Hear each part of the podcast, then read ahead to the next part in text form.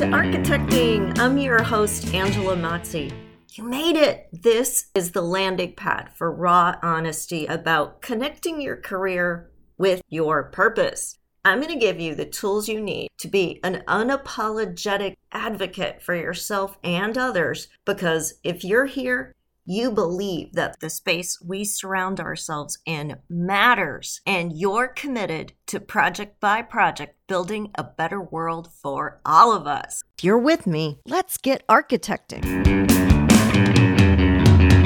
Bright Lights, it's Angela. I am so excited to let you know about the very newest class that I am putting out there into the world, and you are really going to love it. It is called Leadership for Introverts. Most architects, most creative people identify as introverts. However, in the modern world, everything is structured for an extroverted persona. If you've ever studied the difference between introverts and extroverts, you know introverts are not antisocial or shy. It's just that we don't get our energy out of having interactions. We kind of work ourselves up to it. We're very, very self-aware the whole time, which means we're not really at ease. You can show up in a way you don't mean to. You can appear defensive or rigid in your thinking, or you can feel easily hurt. Like, how many of you have had the experience where you just didn't feel seen or heard, or like your input had value? Sad thing is, we're sabotaging ourselves. Well, I got you covered as a fellow introvert who has dealt with and still does deal with all of these issues. And this is why I'm I'm going to share with you my proven techniques to thrive as an introvert and a leader. And really excited about the format of this class. I've broken it down into bite-sized chunks of fifteen minutes or so that you can listen to, be like, got it,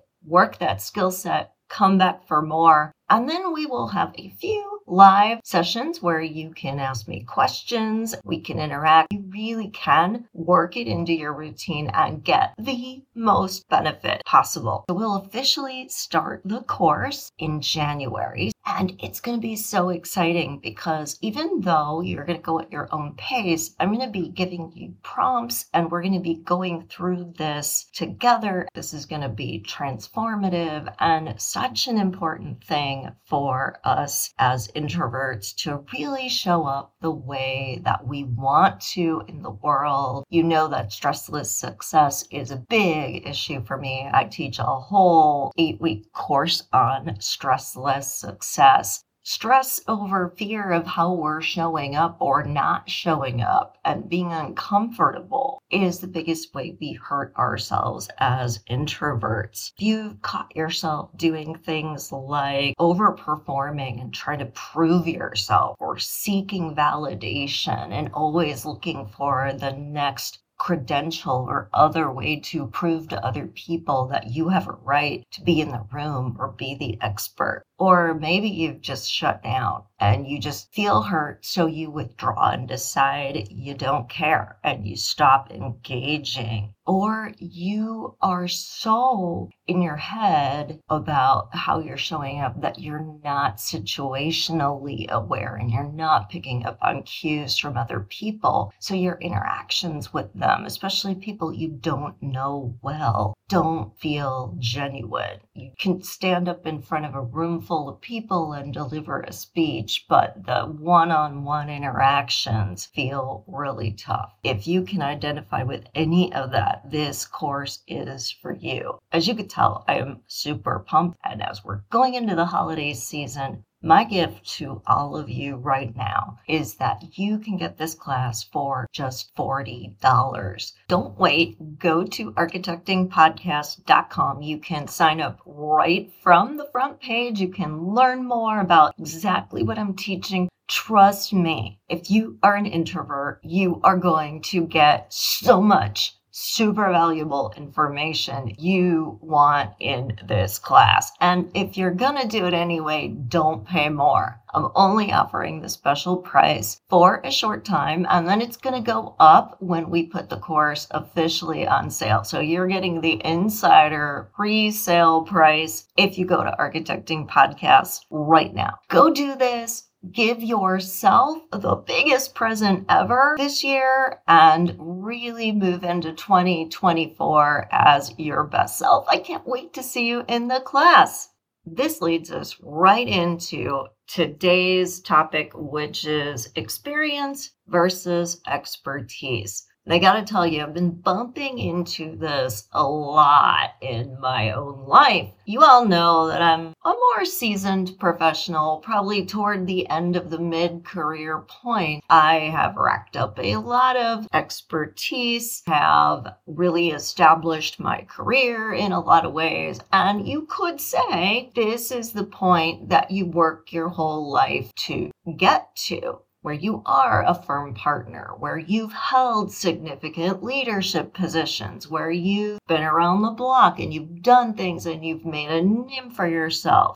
And yet, I've had several experiences lately where I've wanted to participate in something and found that the people making decisions were like, we're going to go with the novice. We want the person who is early career. We want the person who doesn't have all of this expertise. But what they do have is a really unique life experience that we think is going to bring a diverse perspective. I'm not gonna lie, at first it kind of hurt and felt like a slap in the face. People who knew I was going after this were just as shocked as I was. Like, if you can't get in, who are they picking? Must be like amazing people who are like in orbit somewhere because they're so much better than the rest of us. No, it's actually the opposite. If you've been listening to the last couple of episodes where I interviewed the amazing editors of the Out in Architecture book, you'll hear them talk a lot about inclusion and about how important it is to keep asking who's missing and get different voices at the table. And this is an incredible seismic shift in our world. We're starting to become more aware that the way we've always done it may not be the best way, may have made a lot of assumptions about there being a quote unquote right way or a blind following of process and procedure to the detriment of fresh thinking. This is all a really good thing. It's a valuing of experience and what people have lived and the perspective they bring, which does matter and is so important. It's a questioning of the status quo, which, if we're going to be in a state of growth, not stagnation, we need to do on the regular. But what can get missed in this is an assumption that if you've got more seasoning, if you've got more experience, you must be rigid in your thinking and fixed in your perspective and caught up in what is sometimes referred to as the liability of expertise, where you've been at this so long, you think you know the answers, where you've invented a system and you're not really interested in tinkering with it or considering a new system. And I don't feel that way. I think both experience and expertise matter. Matters, but I want to break down how they work together. So as I said, experience is everything that has happened to you, and nobody else is going to have your lived experience. So it's important to draw from that, to share that, to really use that as your differentiator. Expertise is different. Expertise is what you know, what skills you have. And because you have these skills and you have this knowledge and you've been out there applying them, you've been able to create a toolbox, if you will. You have the ability to adapt and discern and customize an approach.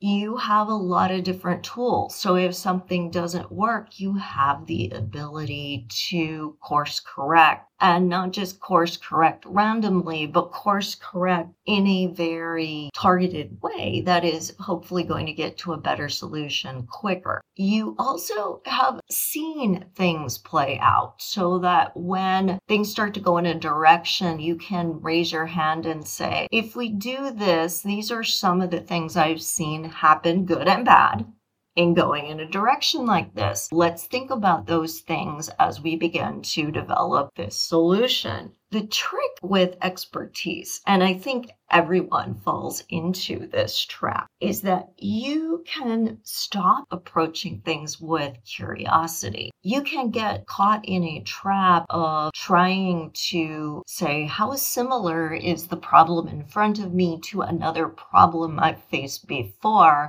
And try to fit the current problem into the solution mold that you applied before and fail to appreciate some of the unique aspects, which is why as an expert, you still need to cultivate a beginner's mind. You still need to make sure that you are approaching a situation with fresh eyes. You need to think about what you might be missing. You need to ask more questions, involve more people, get more input before you make a decision. It comes down to the difference between inductive and deductive reasoning. So inductive reasoning gathers information. Deductive begins to distill information and eliminate what doesn't belong to arrive at a solution. The beginner's mind is all about inductive, pulling things in, learning, being excited, seeing feedback as a chance to grow.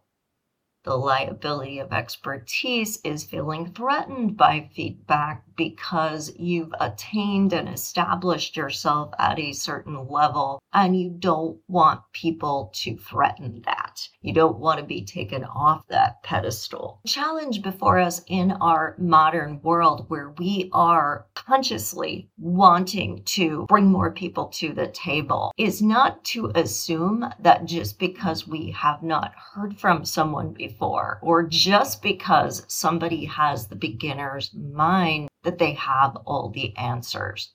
We need to recognize that we need to meld both experience and expertise. So my challenge to people who are earlier on in their career, who want to be seen and heard and impactful, is what can you learn? Who are your mentors? Where can you align yourself to learn what you don't know and not spend a lot of time making costly mistakes or reinventing the wheel, but rather climb on the shoulders of those giants and leverage what they know and what they can do to help yourself propel further. For those of you who are experts, how can you be more vulnerable? How can you be more authentic and pull more of your own life experience, not just knowledge and skills, into a situation? How can you create more psychological safety for others so that you're really hearing all the information? How can you make sure you are building in a fact gathering and a questioning phase into everything you do, instead of assuming you know the answer or trying to take shortcuts? There's value to fresh thinking. There is value in wisdom.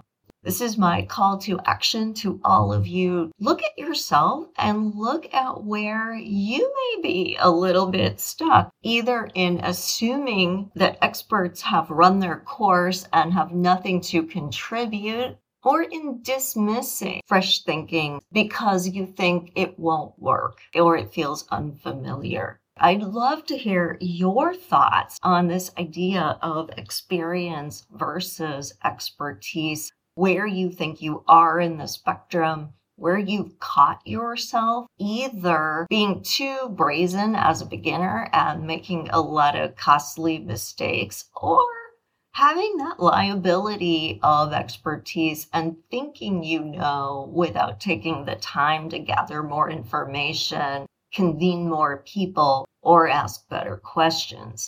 how can we start to think about a practice model that uses both the beginner's mind and the wisdom of the expert to really get the best solutions out there?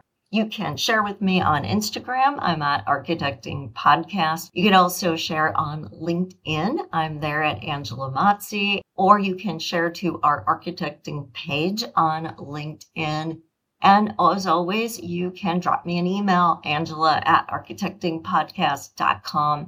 I love hearing from you. If you love what you're hearing on this podcast, if this is super valuable information, it helps me so much when you like, rate, and review this on Apple Podcasts, when you tell your friends about it, when you share links to the episodes. I have one about conference experiences that is a sleeper episode. At the time it came out, it did okay. But somebody's got a link out there somewhere. I will notice it goes through periods where it gets a whole bunch of listens, even though it's a two-year-old episode. So people really do love it when you share. You're putting that resource out for people, and they're going to find it when it is the right time for them. I really appreciate, as part of this community, when you help to share the information with the people that you know or out to your broader network. I love you all. Thanks so much. Have a great day, and I'll catch you next time.